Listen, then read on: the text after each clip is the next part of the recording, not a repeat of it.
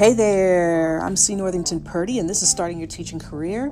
Today we're going to talk about the classroom management interview question, because you will be asked, depending on where you are, you're going to be asked about your ability to control the class, to manage the behavior of all your students in the class in an inclusive way, and to be organized. How are you going to answer that question? Have you thought about it? Well, fortunately, this episode will make you think. Stay tuned.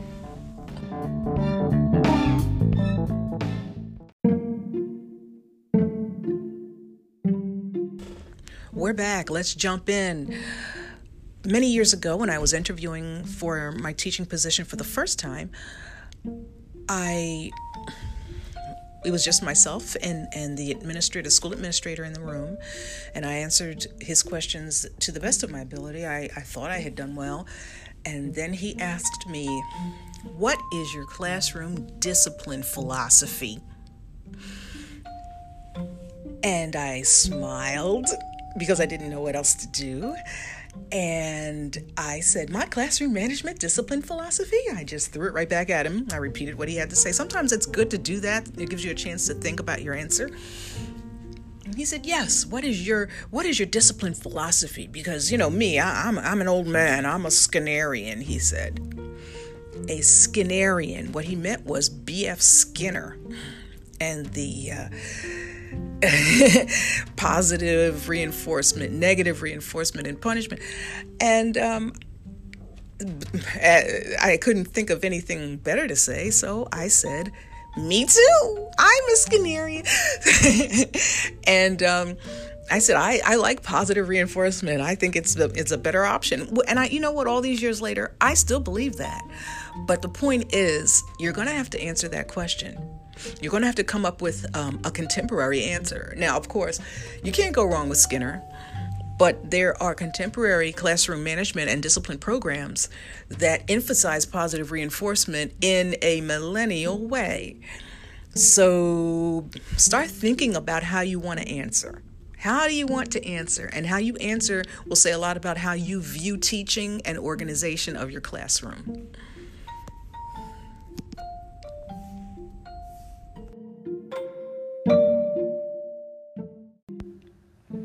When you are asked about your discipline philosophy, a good idea is to prepare yourself by going to the school website and reading their discipline policy. If the school does not have a discipline policy that's connected directly with the school, the district will. So you go to the town or the city and look at their discipline policy. Make yourself familiar with it. Then when you are asked what is your discipline philosophy, you can just let your comments resonate to what you read on the website. It will make you sound as though, number one, you did your research, and number two, that your priorities are very similar to those of the school. So it's a win-win. Now, when they ask you, do you have any contemporary or new approaches to classroom management? That's when you start talking about what you've learned in college and what you've read about. You bring in some new philosophies, but make sure that your new classroom management philosophies line up with what the school already has in place, so that when they hire you, they're hiring somebody who can just walk right in on day one, familiar with the discipline system and ready to take it into the 21st century. That's what you want, and that's what they want.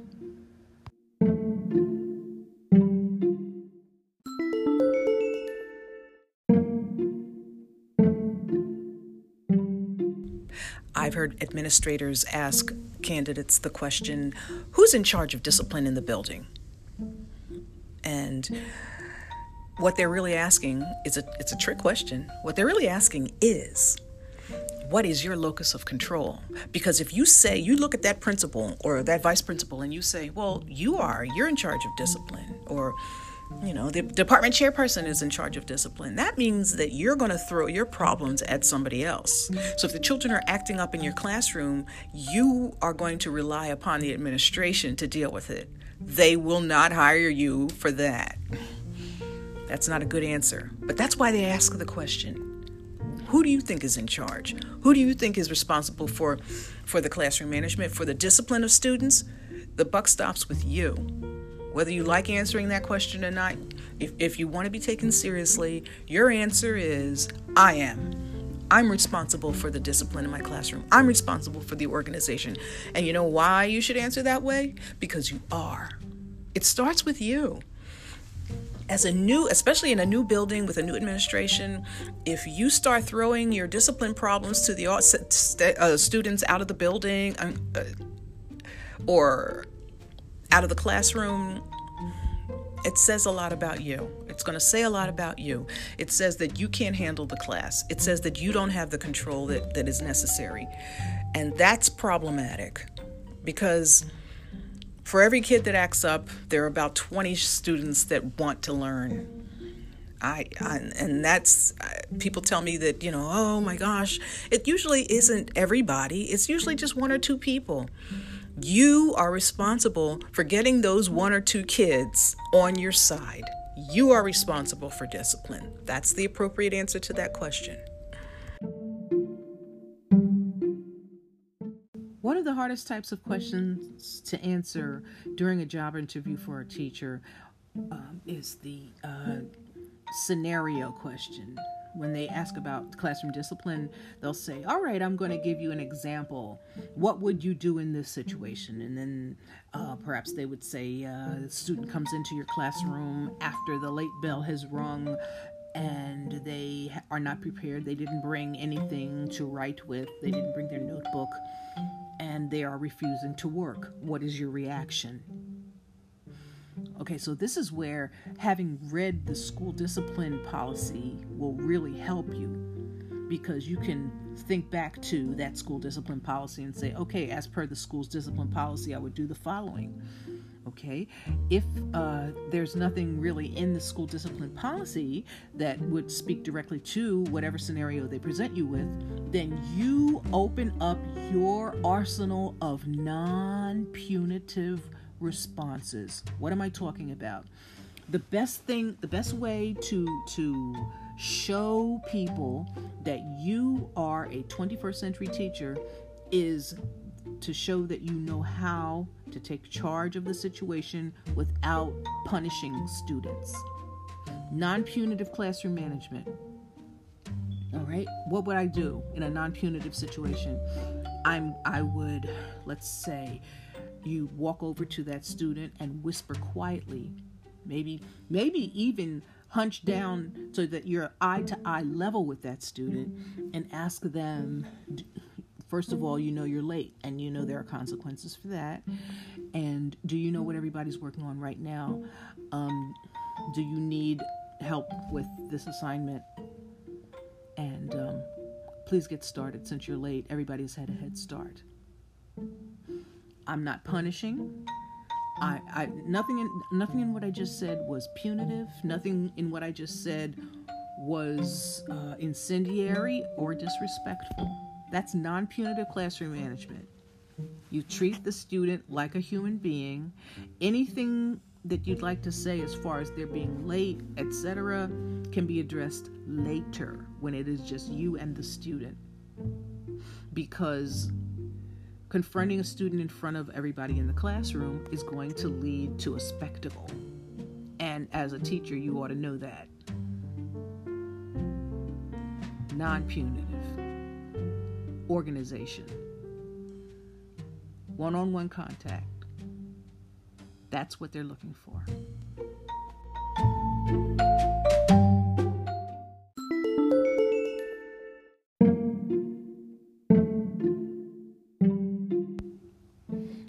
Response to any of the questions that you are asked as it relates to classroom discipline, behavior management, classroom management needs to reflect the 21st century. And in the 21st century, we're moving away from punitive responses like detention and having them write 1,000 times, I will not talk, or any of those things. We're moving away from that because they don't work. Detention is a joke. Suspension is a day off. We're looking for, in the 21st century, we are looking for solutions that teach and that are non-punitive. Okay? So what do I mean by that?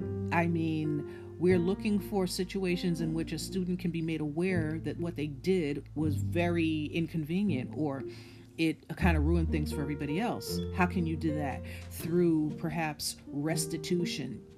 What? Restitution? Yes. If they break something, they should have to either fix it or try to replace it. So the punishment is not detention. The punishment is you broke a few pencils. You need to bring in a couple of your own, or maybe replace them with what's in your backpack. All right. You wrote on a desk. Perhaps you should wash the desks. Okay. That's restitution. Non-punitive. That's not punitive. That's them taking responsibility for what they've done and addressing it directly. Okay? We assume that students have the right intentions. And I think a lot of the problems that we have in the classroom are because teachers assume that students are against them, or they're out to get them, or that they're the enemy, and they're not. They're just looking for some role models. And because they need role models so badly, they act like they don't need them. It is, in all these years of teaching, it has been my experience that the student who acts the most nonchalant, the most aloof, they're the ones that need a teacher's attention the most. So attention, a sense of humor, a little patience and understanding go a long way. They're not the solution to everything, but they go a long way.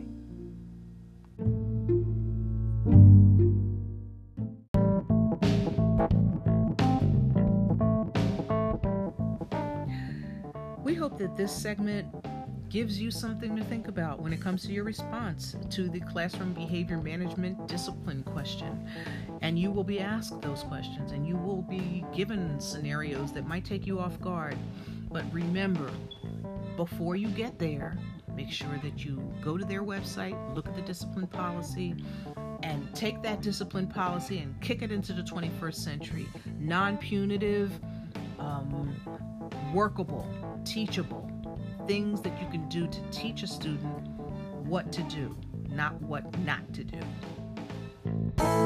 do.